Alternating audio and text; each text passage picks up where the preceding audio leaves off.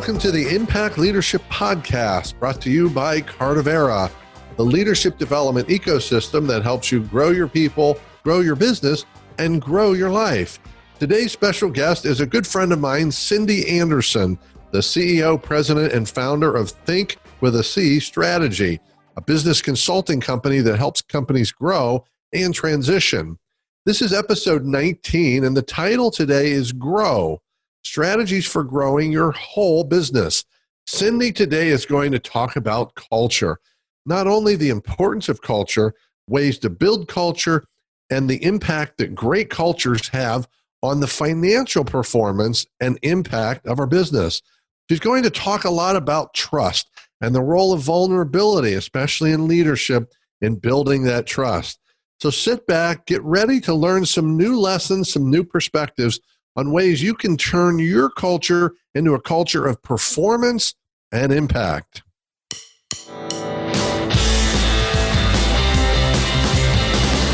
Welcome to the Impact Leadership Podcast, where we explore leadership, business, and personal growth to help you grow your business and live a richer life. We're your hosts, Jeff Dishwitz and Craig Matthews. We believe that leaders have to put their people first. And if you don't have time to grow your people, then you're not leading. Get ready for conversations that will challenge your thinking and help you transform your leadership and your business. Welcome to your bigger business and bigger life. I am so excited this morning. Uh, we have as our special guest today, Cindy Anderson, president and C E O of THINC Strategy. And it's T H I N C. Right. That's already got you thinking. I know that, pun intended. And Cindy's a new friend of mine. Just met her a couple of months ago at a conference. And I think we immediately had a mutual admiration society going on because she had attended one of my breakout sessions, but we hadn't met.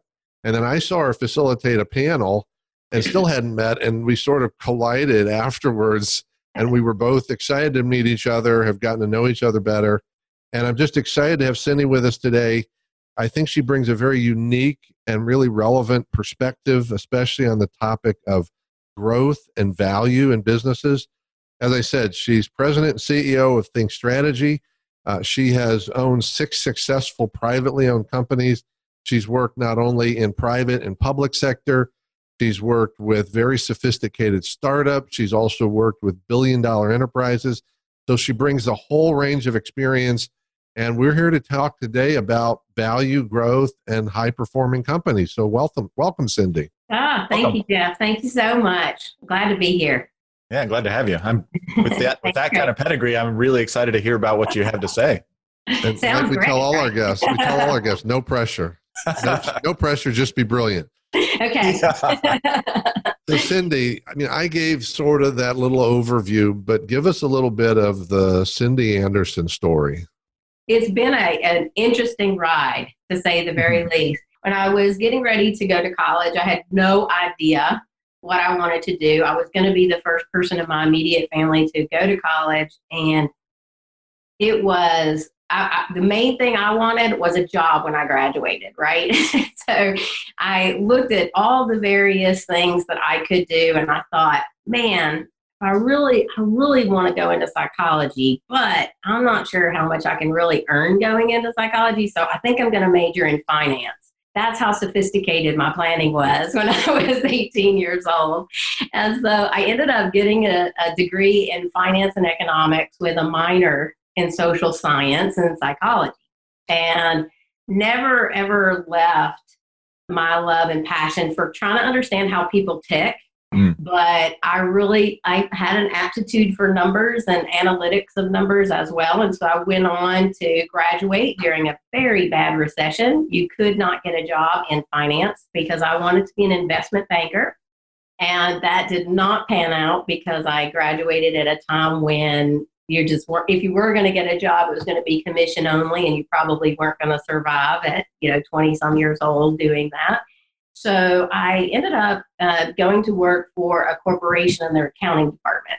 And I had a wonderful mentor who said, why aren't you a C P A? Like, I don't get it. You're really good at this. You should, you should uh, go back at your fifth year and sit for the exam. And I was like, what the heck? If you're going to pay for it, I'll do it.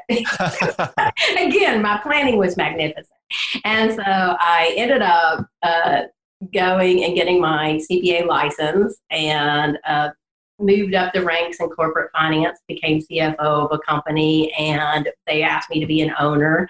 And it kind of went from there. I ended up, we ended up selling the uh, corporation that I was first C F O for, and uh, I opened up a C P A firm because why not?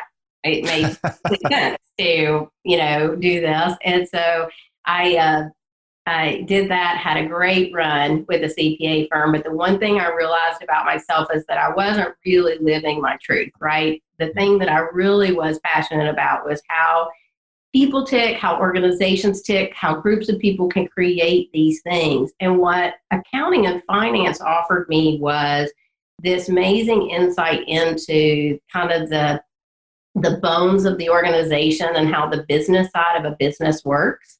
But what really was interesting to me was how do you take all of that and put the people component with it, put all the process components with it, and create an organization that was really effective. That just never left me. And so even though I had a C P A firm, I had a staff, I was really excited about the clients that I worked with, I wasn't in love with what I did every day because a lot of it was accounting oriented. And I really, although I think accounting is a wonderful profession, it wasn't really what suited me for the big picture. Hmm. So in two thousand eight, I sold my C P A firm to R S M McGladrey. At the time, they were still yep. McGladrey and Pullen and R S M, two different companies. And I went to work for them in their consulting group. And they exposed me to a whole nother realm. I started working internationally and uh, found that, wow, people are people wherever you go, accounting wherever you go. Like all these same things wherever you go are still the same issues for businesses and companies. And I had the amazing opportunity throughout this time that I had been an owner of a couple of companies. I had been on both sides of a buy-sell transaction. I had really, uh, and all of my client work was helping my clients grow and, and be effective and offering them solutions. And I've never been a bottom line kind of C P A. I've never thought that the dollars and cents were the only thing you have to consider mm. in an organization because Good. So many times, you know, people will save a dollar in taxes, but they just reduce their value by more than what they saved in taxes. It doesn't make sense. So I like to look at the whole thing. Um, so anyway, I went to work for McGladrey, had a great ride there. But one of the things I realized in that period of time that I was working with them is that I really had to uh, chart my own path and really do this consulting thing, really do what I love to do, and hopefully people will be interested in it.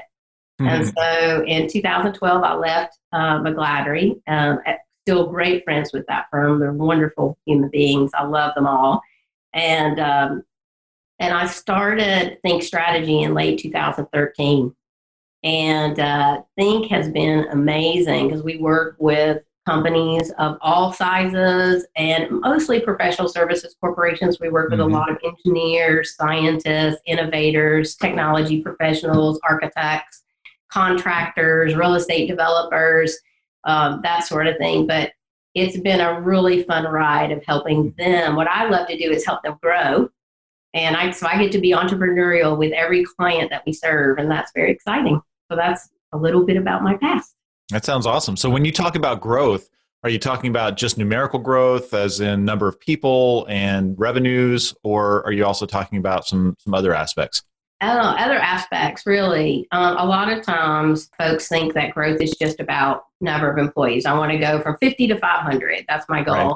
You know, it's very interesting to me. Very rarely we, we run into companies who have this, I've got to be a thousand people goal. It's growth in value. Yeah. And that could be top line growth, bottom line growth, but it's also cultural growth. You have to look at the business from a holistic perspective. You have to go out and get work, do work, deliver work.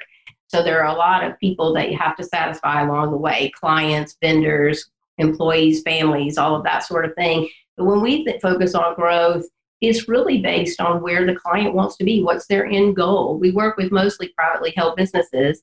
Okay. And many times, you know, we'll sit down and we'll talk about the numbers, but the numbers are the easy part. The right. hard part is the how do we create a culture that people want to work? How do we create an environment where we're ready to be sold? How do we create an environment where we can acquire companies and integrate them into our business? How do we grow our footprint? And so it's not just number of people, um, that could be it, but it's really the quality of who you want to be as an organization that we're talking about with growth. Well, Cindy, the companies you talk to, as soon as you start talking culture, my antenna go up. Mm-hmm. I'm a big believer in culture. Yeah. And what I also know is that, you know, culture, it's funny, we say we want to build a culture, but the real question is what the culture we want to have, because I believe every organization has a culture. It's by default, though, and it may not actually be the one they want, but it's what they have. So the companies you work with, do you find they typically have a, a decent culture towards what they want and you help them tweak it? Or do you have companies that really haven't focused on culture and this is a complete restart for them culturally? You know, Jeff, it's interesting. We have both. You know, sometimes we'll go into an organization and what they're thinking about is how do we get our valuation up, right? Our valuation hasn't really shifted. How do we get that up? How do we make sure that we bring in young people to that with less experience to eventually become partners? Or, you know, there's a lot of reasons that people will call us.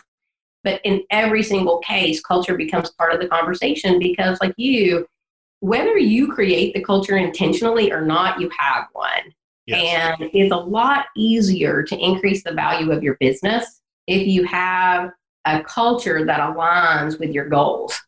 So if you have a culture that is a, you know, I always say that I love people that come to work for THINC that are uh, called by a profession and not a job.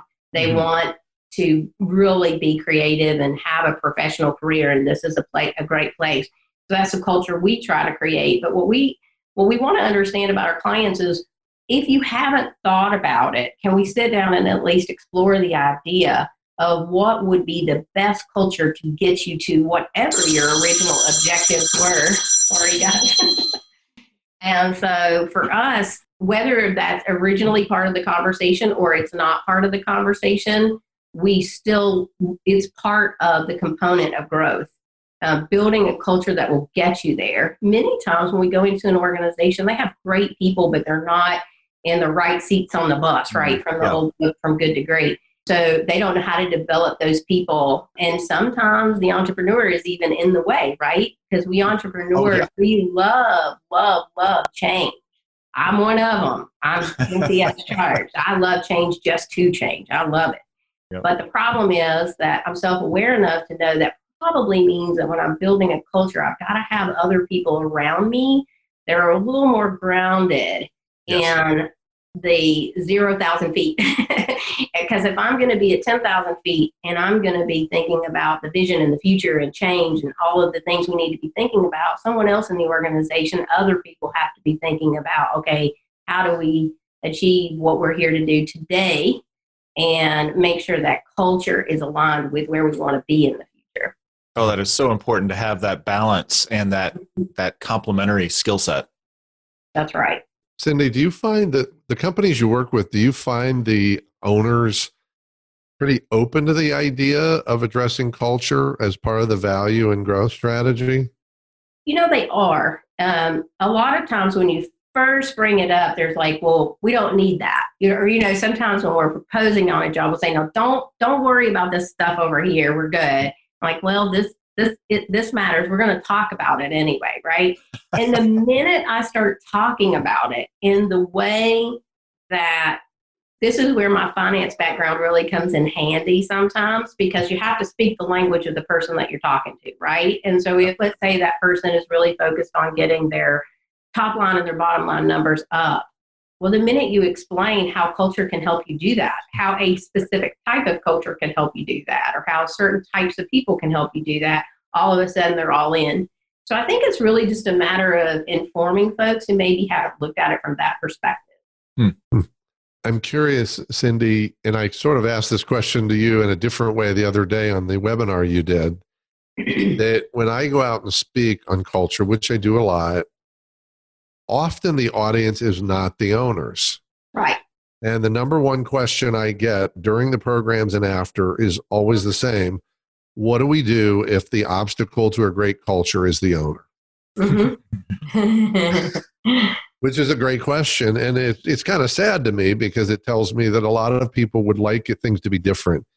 Right. So I'm curious, how often do you run into that where maybe it's a, it's a blind spot?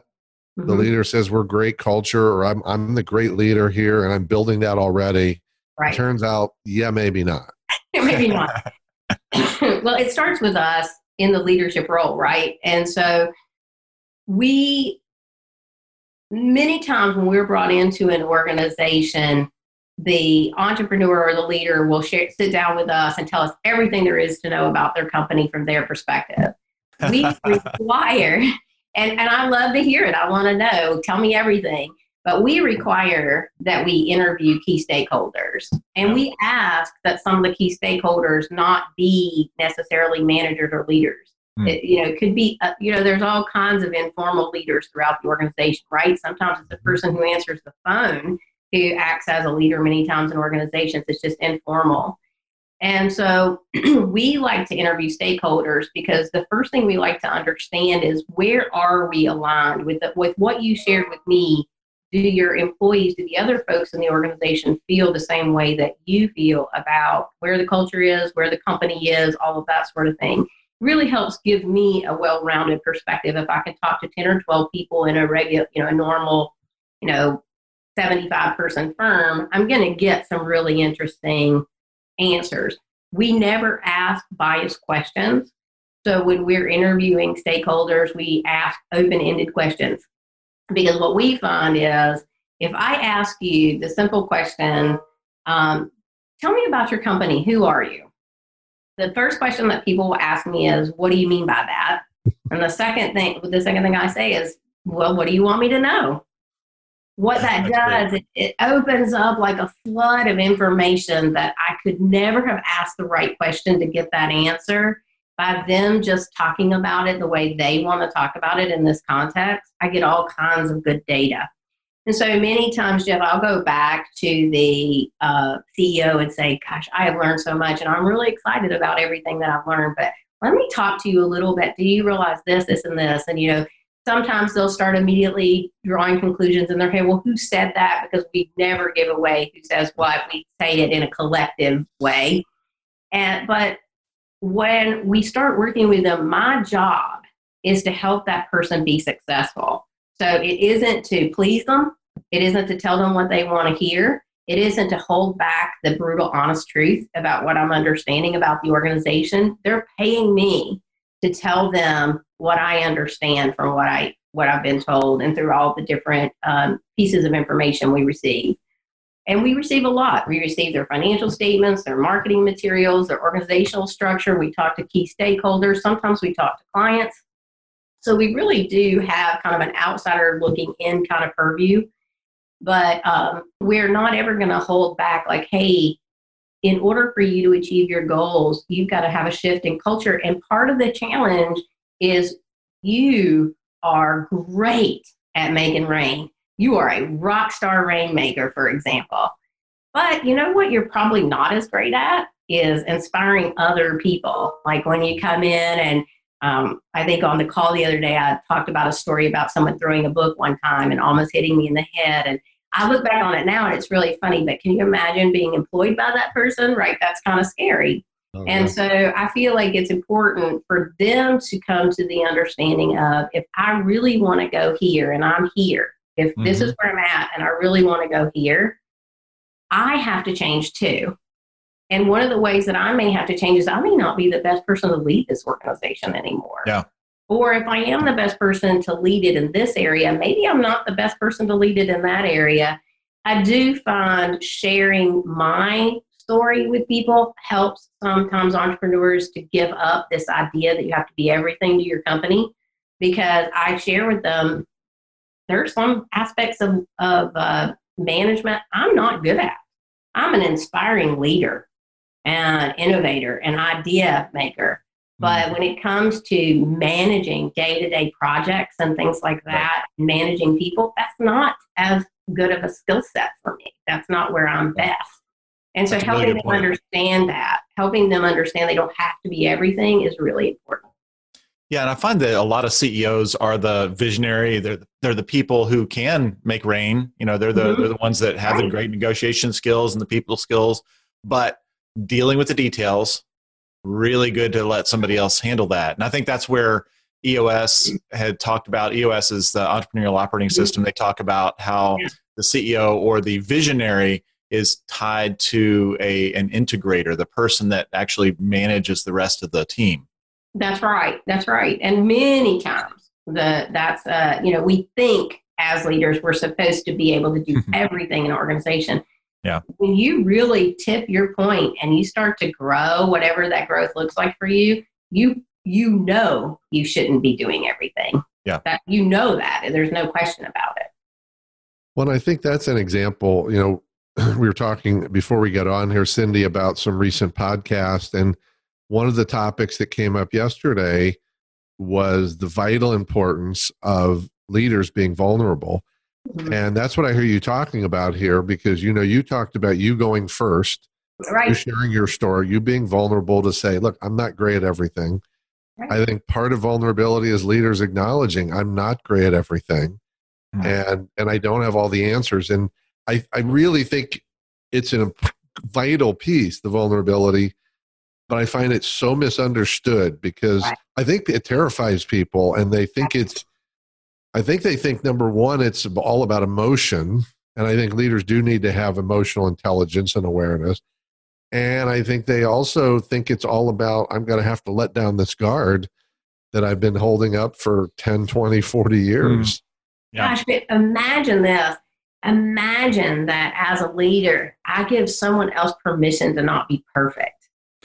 imagine, imagine that. You know, it's so awesome, because they know we're not perfect. They already know a lot of our weaknesses. Oh, they know.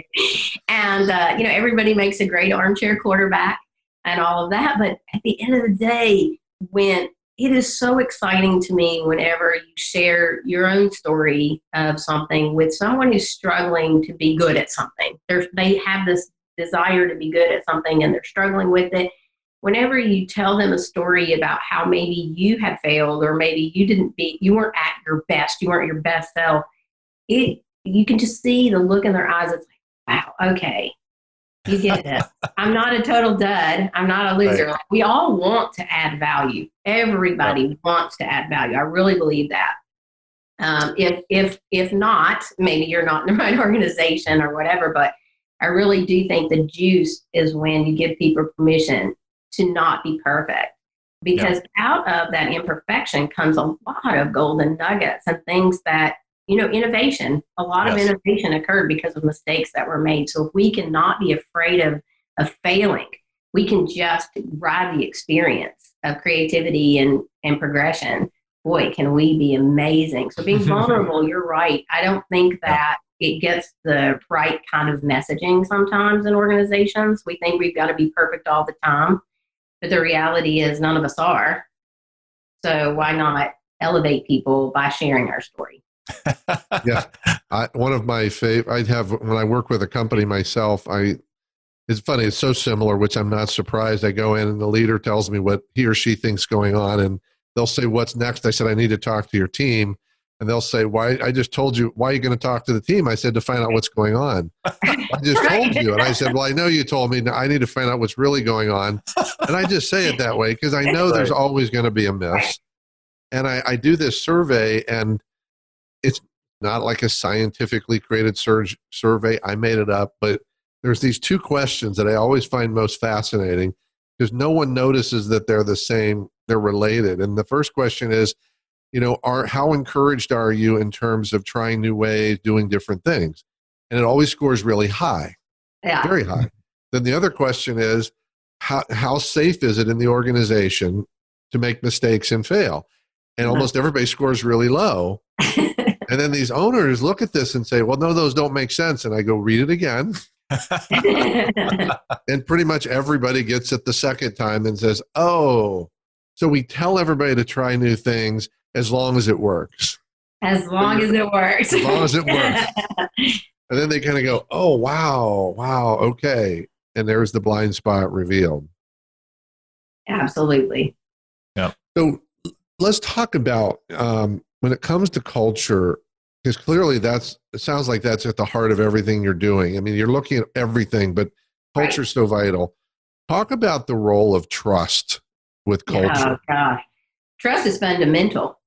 Um, without it, um, you can't build a culture to max at a maximum level, achieve your results without creating trust in your environment. And uh, trust to me is one of the areas that we find that um, so for some people, it's very hard for them to trust at a base level. And so I think as leaders, it's one of the areas that we don't talk about enough, how to build trust in your organization. How do you start with you? How do you build trust? Because it's earned. And once you lose it, it's really hard to get back. Yeah. And for me, Uh, I've had my own experiences with leaders that in the past, and they tell me something and then they do something different, or they send a, a really clear message about something and then two weeks later they change direction. It's very confusing. And trust gets lost not in lies. It's in moments when we don't set, do what we say we're going to do, and we don't mm-hmm. even realize we aren't, we aren't doing it. It's Absolutely. The little moments that either build trust or destroy it. It's not usually big fraud cases. Obviously, mm-hmm. fraud and lies destroy trust. We all get that. But there's more to it that destroys trust. It's the little things, not making a decision when a decision needs to be made, not being calm in the, co- in the time of a crisis. You know, when this whole COVID nineteen thing kind of, I feel like we all kind of knew about it for a few months, and then all of a sudden it became right in our face. Like over a weekend, we came to work on a Friday, and the next Monday, think the world had changed. And I remember coaching myself in that moment and saying, okay, you don't know what in the heck is going on, but none of your employees do either. And this is scary for them. So the one person in this organization that's not going to lose their mind is you. No matter what you're feeling on the inside, on the outside, we're good, guys. We're going to get through this. We've got a plan. We have reserves. We have a pipeline. We're going to slow down. This is our reality. We don't, I don't know from week to week what's going to happen. So we're going to have a conversation every week, talk about that. Where are we at today? Where are we going to be? You know, and now we're down to let's talk in every couple of weeks about where we're at with it. But at the end of the day, you know, occasionally an employee will call me up and say, hey, I just want to know, are we still good? I'm still good, still good. We're going to get through this together. It's going to be hard, but we're going to do it. I don't think you have to promise things you can't deliver. I can't always promise that everybody's going to have their job or all those other things. Every organization's different. But what's important is I stay calm and decisive in this moment. Yeah. And because some decisions can't be permanent, I admit that. This is what we're going to do now. A week from now, I don't know. We may make a different decision. New facts are coming in every day. So I really think trust uh, is fundamental to to that. I, you know, people will sometimes say to me, well, then do you think great leaders are people who are calm by nature? I hope not, because I'm not calm by nature. As a matter of fact, I think a lot of leaders are not calm by nature, but, you know, it doesn't matter if you're a, an extroverted, active, you know, I'm, I talk with my hands all the time kind of person, or if you're subdued and introverted and you're, you know, laid back. Calm is a competence that I'm not going to lie to you. I'm not going to tell you something that's not true just so that you feel better. But I'm going to be completely transparent with you to the best of my ability. Yep. And I'm going to share with you when I can't be. Yeah. And I think the transparency is, is really, really helpful. I think right. your people, just because you've said, I, you know, this is the kind of decision, this isn't a permanent decision, but you know, you're, you're being transparent in the way that you're communicating with them, and the fact that you're actually asking them about what's going on. You're keeping them updated. Oftentimes in, in times like this, you cannot over communicate. Right, right, exactly. And the one thing you don't do is start sharing all your worries, right? yeah, I'm worried. Right.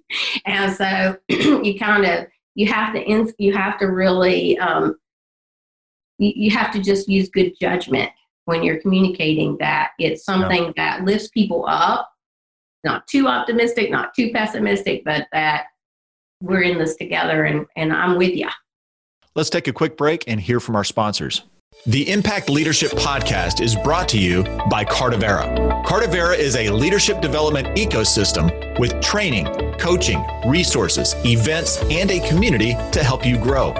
At Cardivera, we believe that you can't grow a business bigger than you, that your company is limited by your growth. We blend personal growth with leadership, team, and business growth to give you a single place to grow your people, grow your business, and grow your life. You can find out more at cardivera dot com. Welcome back. Okay. At the risk of putting lots of pressure on you with this next question that just hit me, I'm like you, Cindy. I believe trust is the foundation. And I also have a belief that any organizational issues that exist are ultimately a trust issue somewhere. Agreed. We yeah. call them something else. We think it's about communication, whatever, but there's a trust issue. And so I'm really curious, when you go into a company, my guess is you're often going to find some trust issue there. Oh, sure. So, and we, and I agree with you, it gets broken down in those little moments. We don't even know it's happening. We could.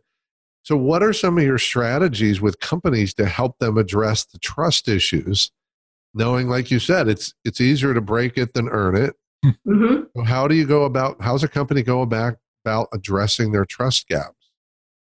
For us, when we do this assessment and we take a look at it and we start observing people in meetings and moments and that sort of thing, we do start to develop an understanding of where some of the trust may be Uh, breaking down.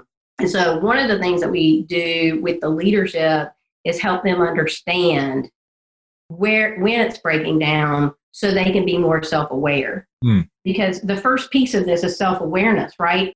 Everybody that is in a leadership position without knowing it has occasionally created a lack of trust with someone, or, you know, we all have bad moments and we don't behave in the way that we normally would, or the way that person receives information may not be the same as what you're used to with other people. And that person is like struggling. Maybe they've had a bad experience. And so we try to point out where we see trust as being broken. The other thing that we, we're really adamant about with trust is that in the meetings when we're working on a group with a strategic plan, we really ask the leader, the C E O usually, to sit on their hands sometimes and let other people talk and observe the room. Try not to be the leader for a minute, and you'll they'll see it for themselves. These are intelligent people, and they'll start to see, well, gosh, if I stop talking, uh, Jeff over here starts talking. Isn't that amazing how that happens? Or, you know, um, or if I'm not talking, I realize nobody else will talk. Yeah. That happens sometimes. So we ask them to start observing. The other thing that we do is we try to um, get permission from the C E O, the leader, to allow us to work with them one-on-one and ask for permission. Can we be brutally honest with you after these encounters with your team so that we can talk about where trust might have been uh, iffy in those moments, or where that could have been better if handled this way versus that way? We really yeah. explore it with them. Um, and also you ask, you ask the people that are affected by it, what could have made that different? You know, what would have been, what would have created a different outcome in that situation, and share that with them and try to get them to openly communicate with one another. I'm always amazed. When I was a little girl, I had a lot of family members, um, lots and lots of cousins, and Uh, I have brother and sister, and I had cousins who lived with us whose parents had died. So there were always a lot of people, and I was always the youngest and always trying to keep up. And I remember getting mad, or somebody wouldn't let me play or whatever. And my mother would say to me, well, you need to go talk to them. You need to have a conversation with them. You need to tell them what you're thinking, how you're feeling. Well, I kind of wish we could do that in organizations, right? Yes. Where if I have a problem with Craig, I'm going to Craig and saying, Craig, help me see where I missed the boat on this. You know, I right. wish we could do more of that. So we encourage it. We encourage people to have these one-on-one conversations. Occasionally we have to facilitate them because it's so, mm-hmm. the trust is so far gone that you, you have to have someone to kind of help with that. But a lot of times, golly, it's just a conversation to break the ice about this particular incident that occurred, or this series of incidents. Or we have a situation right now where for whatever reason, the chairman will not leave his uh, cell phone alone during a meeting. And it really erodes trust in their organization because they feel like you're wasting my time. I'm in a meeting. You're not paying attention. I have to repeat myself. And just pointing that simple thing out, leave your cell phone in your office. Come to that meeting without it. Simple things are, are the things that you can talk about with the organization. Well, it sounds like you had a very wise mother in, in giving you that advice. And I like your approach. It's, you know, what am I missing here? Rather than, you know, you've said this and it's, right. it's your fault kind of thing. Yeah. I really like that, Cindy. And it sounds like our approaches are very similar. One of the things I found, and I'm curious about you, hmm. you know, leaders generally say they want feedback mm-hmm. and they rarely get it. They right. rarely get honest feedback. And too often in my experience, you know, if I ask the leader, how, you know, how do you think you're doing? Well, I think I'm doing great. Right. Well, what do your people think? Well, they haven't said differently and I've asked them for feedback, so I must be doing great. Right. I'll say, okay, bad assumption. That's a really bad assumption. It's usually the exact Absolutely. wrong assumption. And as much as they say they want feedback, because of the trust issues, it's hard. So one of the things I've done is said, let's come up, if you really want to get better at this, let's come up with a really short way for your people to open the conversation. Because right. when people have an issue with a lead or whatever it is, it's really hard. There's so much fear and doubt to come up with a big statement. So I'll say, what's this about? Like the guy on the phone. It might be, mm-hmm. if we say, well, do you want to do better at that? Yeah. Well, you're really not present. So can we ask you in a meeting, are you present? Mm-hmm. Just mm-hmm. really, you got to be really yeah. brief um, or make it a question. Like, are you micromanaging right now? Mm-hmm. Now the leader's got to be open, but I try and arm them with something really short, almost like a safety word, so they can open the conversation and get everything to stop. Because right. I think people are just, they're still afraid often to speak, you know, speak up to the oh, leader. So much of the time they're afraid to speak up because it's their job, right? Um, or it's the promotion or it's the bonus or it's the, you know, I love working for this person because they're so brilliant, but I dare not say something that they don't want to hear. Um, you know, I look back on my, the early parts of my career and I would say calling me a pleaser is probably the right word. I always wanted my boss to be pleased with my performance because I was trying to prove something. It wasn't until I made the shift. And I remember the first time I read the book From Good to Great, I made this shift in my thinking that I'm not sure I'm here to please anybody. I'm actually here to actually do a job and being great at it, being the best that I can be at it.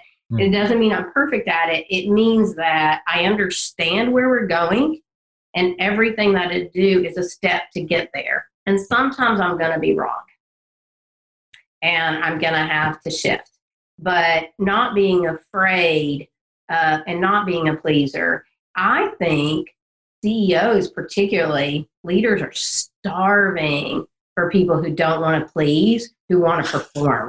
I really do. I think they're yeah. starving for it. And to your point, you know, they don't give feedback. They usually hear what they want to hear. And what happens for them is they don't trust, right? Yeah. They don't trust their folks because they don't, they, even if they say everything's great, nobody's giving me feedback, deep down, they know something's, something's not quite, because everything I say can't be right. Everything I ask people to do can't be the most amazing thing we've ever done. And so I think that leaders are starving for that transparency and honesty both ways. And I yeah. do think when you frame it with a leader that by them being vulnerable, by them being, by them looking at things like the cell phone, so silly, but you know, is that, how would you feel if I came into the meeting and I looked at my cell phone the entire time? How would that make you feel? It's disrespectful. Disrespected, exactly. Yeah. So sometimes just helping them see the other person's perspective, how would they feel in that situation? Yeah. I think that's where the the coach really comes in in a great way. I remember having a coach in one of my companies, and I would be in a meeting and somebody would say, oh, well, why don't we do this? And I, I would immediately say no, because I'd already thought about it and figured out what was going on. And my coach said, Greg, um, you know, they they don't know all the thinking that you've already put into this. So it's really helpful if you explain why you said no in that case, rather than just saying no. Like, right. Oh, wow, great insight. You know, and th- just little things like that will really change the environment and, and open up the ability for people to actually communicate. Right, right. And gives people the permission to have this open dialogue. Yeah. Yeah. Well, I think you're highlighting here, as Craig said, the I'm sure companies can do it, but my belief is it's really hard for companies to change without an outsider. Yes. The reason is because there's you've got to get over those initial obstacles. You've got to open up those conversations. You know, it's hard for people on the team to identify blind spots for a leader. And like you said, you know, leaders, I think, are looking for that real direct feedback. And an outsider like you or me or anyone else in that role that doesn't have the attachment to the job. Right. And hopefully they're bold enough. I remember one of my first engagements when I got in this business, I was sitting, I was working with a small professional services firm, and I'd sit in the meetings and I'd watch how the leader was, their people. And he had this thing where he, when they were talking and he was done with what the conversation was, he would p- literally put his hand up towards them. Like, interesting. Done. And wow. I knew he had no idea he did it. So mm-hmm. we were in a meeting, and I very intentionally, there was a discussion going on, and he was talking, and I did it to him. Yeah. Yeah. I just it's literally, right? Powerful, in, isn't it? In front yeah. of other people, too. Right? And he looked at me, and the, the eyes the eyes went on fire. And he said, excuse yeah. me? And I said, well, I'm just doing what you do to everyone else. Ooh. And he said, I don't do that. And he looked around the room, and everybody just sort of just, no one said a word. They nodded their head. And he ended up changing because he had no idea he did it. Right. That was his nonverbal reaction to a situation when he was done. Right. But he started to realize, wow, that did not feel really good at all. But I can guarantee you no one on his team would have ever done that and may never have felt comfortable saying it without that moment of someone saying, no. Being a mirror, being a reflection, I, yeah. I think is so powerful. Yeah. I think most people want to do well, and they want to take care of their people and so forth, but they they have those blind spots. They don't know what some of those actions are that they're taking, how that impacts other people negatively.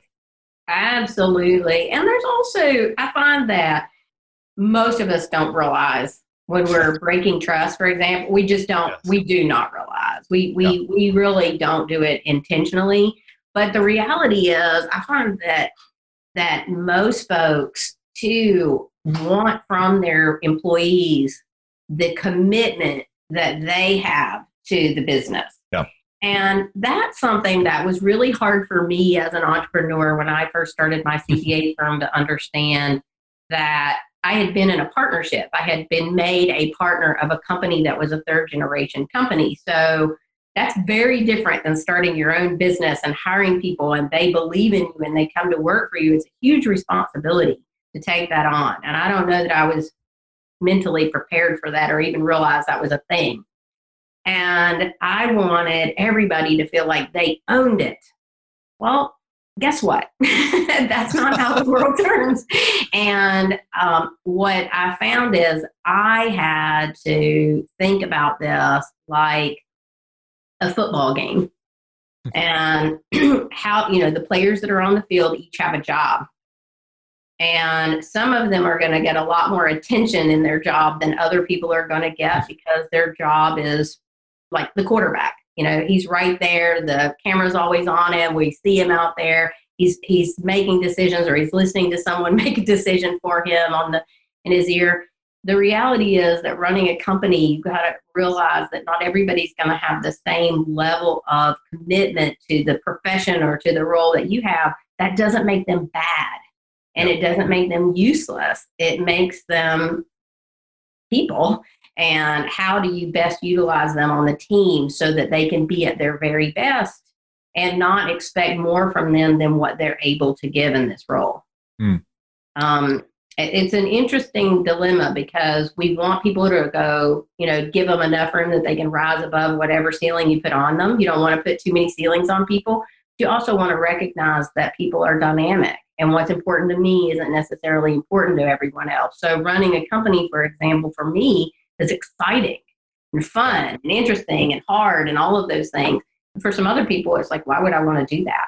Right. And being okay that they can still be a great employee. It's also important to realize that people change over time and they, right. they come into different situations. So maybe when somebody has a new baby, it's very different for them, and maybe they need a little more flexibility than later on when they've they've got it figured out. Absolutely. Absolutely. It's interesting when you talk about having a baby. When I had my son, he's almost twenty years old. So mm-hmm. I'm kind of past all that, you know, taking care of part. But he uh, it was a great baby, really great. I was C F O of a company at the time, and um, I ne- it never occurred to me that I would not work. But you're kind of then faced with, well, what are you going to do, right? And I had to make certain decisions. Each one of us makes a choice, and whether you're a male or a female or whatever your life situation is, you're making a choice every single day. And sometimes those choices change because our goals change. Yep. Exactly. As you get closer, a lot of the folks that I work with are getting to that place where they're trying to see their life after this, yep. and they're moving past wherever they are today, and they're and it's really hard for them to give up the reins. They want the freedom, but they're not used to not being the person in charge. It is tough. And so that, you're right. Things change, our priorities change. And it's amazing to me, um, if you plan for it, you can change in a way that's meaningful and intentional. Yeah. Wow. That, that identi- that's all opens up a whole nother topic for another day, another conversation, because I too meet so many people who have gone through it or anticipating it, the transition, and their big question is, and a lot of them have been really honest with me and said, who will I be without this business? It's not what will I do, right? It's who will right. I be? Because they realize how attached they, their whole identity, their all their beliefs about themselves are to that role they've been playing. And it's it's sad, but it's an important question for people to ask. And as I said, that's for another day. Yeah, Cindy, thank you. This is awesome. Uh, I think. You know, you brought such a unique perspective to this, the yeah. insider with the outside perspective, because your journey, you've not, you've been the insider in so many roles. And I love how you've seen, you've seen businesses and see businesses with this really wide vision. Mm-hmm. It's not just financial. And in fact, you go back to your beginning, and I think you are a classic example of what Steve Jobs said in his Stanford graduation speech. You can never connect the dots forward. You can only connect them together when you look back and say, mm-hmm. look at what you are today and that dual major you chose. Yeah. Right? Accounting and finance with social sciences and psychology. Yeah. What a great blend. I mean, if you look at where you are, you go, awesome job. Thank That's you. I appreciate that. Whether by accident or not. I, exactly. exactly. Well intended or not. Brilliant. That's right. That's right. So Cindy, we always uh, um, close with a couple questions. Number one, is there anything in particular going on in your business or your life right now you want to highlight or promote? Oh gosh, you know, at THINC Strategy, I have the most amazing team. Um, and right now with everything that's going on in the world with uh, being, you know, staying in mm-hmm. place and all of those sorts of things, uh, our business is open. And we're serving clients and we're busy every day. Um, yeah. This is a time that we have to shift. We're not talking about big mergers and acquisitions right now. We're talking about how do you um, come out of this and not miss a beat, not lose yeah. value? How do you navigate these waters? So right now we're spending a lot of time in that area. And I appreciate you asking the question because we're here. And we're open and we're excited to help people navigate these really uncertain waters with, you know, with them, but also to be thinking about what happens when we all go back to work, what happens when life goes back to normal. This is a really good time for us to reflect and decide what we want to build back into our business. If ever there was a time to shift your culture, it will be when everybody comes back to work, right? Because there's this amazing opportunity to hit the reset button in, in a lot of regards. So that's where we're at right now. Yeah, it's also a great time to build trust. It is. It is. So Cindy, how do people connect with you if they'd like to do that? What's the best way to do that? Yeah, the best way to do that is give me a call, nine one zero, five one two, one four two zero. That's my cell phone. You can always reach me there. Go out to our website, uh, w w w dot think strategy dot com, and it's T H I N C strategy dot com. There's a place for you to connect with what we do and some of the folks that are on our team, but also to reach out to us if you want to reach out via email, or um, th- all of the emails that come from the website come directly to me. So I'm always glad to read. We pretty much get a hit on there every other day or so, a couple of times. So it, I always love to to uh, field questions and reach out to people from there. Right. So Cindy, we always, I told you ahead of time, we always close out with a couple of signature questions. And uh, so I've got two for you. Great. One is, uh, if you could pick someone living that you could meet, have dinner with, coffee, whatever, who would that be? And what's the one question you would ask them? Oh, that's a great question. If their person is alive, um, there's so many amazing people out there. I think I would, I'd want to sit down with Bill Gates hmm. and have a conversation, because I just think his story is so interesting. He didn't do anything the way you're supposed to do it. Uh, and, it, and, it and, you know, you build this amazing company. And I would ask him the question, if you look back on your life, where do you think you've been most successful? Hmm. I'd like to think it probably isn't going to talk about money. And I'd love to know what the answer to that question would be. Fabulous. Yeah, that's a that's a new one for us. And the other one, the other question is one near and dear to my heart, which is movies. I tend to I see the world through movies. And so this this podcast is all about leadership and impact. So what's a movie, a character, a scene, whatever it is to you, that speaks to you about leadership and impact? That one is tougher. I love movies as well. I'm going to choose, um, I don't, this isn't a movie. It's a limited series on Netflix. It's called the Unorthodox. I don't know if you guys have seen that. It's kind of trending right now, but in this moment, this young man is having a dilemma. And in the scene, his rabbi puts his arm around him and just hugs him and gives him support. And in that moment, I thought about it and I thought, gosh, if we could all just be that okay with showing up for people, mm. that would be amazing. For me, that's the role of a leader. It doesn't always look the same. It always it's not always a hug, right? It, but in that moment where someone cares enough about you to stop, be in the present moment with you. And yes. in this particular case, they were grieving together over something, and it made all the difference to this person. It changed the course of their decision making, and I think that to me was pretty powerful. Wow. wow. Yeah. Thank you for that. I've yeah. not seen that, but now I'm drawn to it as well. yeah. So thank you again, Cindy. Thanks for being with us. Thanks for sharing yes. your wisdom. And as always, sharing some ideas that people can go do something about tomorrow to have more impact as a leader. So thank you. Thank you. Yeah, thank you. Thank you, Jeff. Thank you, Craig. I appreciate it.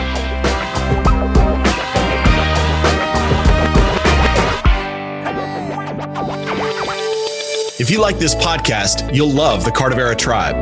The Cardivera Tribe is a community of growth-committed leaders who want to connect, engage, and grow themselves, their people, and their businesses. Cardivera is a leadership development ecosystem with training, coaching, assessments, and events to challenge you and help you grow. And the Cardivera Tribe is a membership like none other. You'll get live access to Craig and Jeff, where you can ask questions, as well as masterminds where you can get answers from other leaders who've already solved your greatest challenges. You'll have access to additional interviews and a variety of courses, tools, and resources to help you achieve your biggest goals. We have monthly game days where we have challenges and competitive games to help you grow your leadership capabilities. And you'll get a personal growth Sherpa who will guide you to help you reach your growth goals. To find out more, go to cardivera dot com. That's C A R D I V E R A dot com. See you on the inside. You've got questions, we've got answers. Business leadership, ownership, and sales can be challenging. Tune into the Accelerate Your Business Growth podcast to learn from the world's experts. Join me, your host, Diane Helbig, as I chat with people who have expertise in various areas of business. You'll enjoy the lively conversations that are focused on providing you with the ideas, tips, and suggestions you need to realize greater success. Get what you need for your business when you need it from the people who have the answers. Accelerate Your Business Growth is part of the Evergreen Podcast Network and is available on Apple, Spotify, or wherever you listen to your favorite podcast.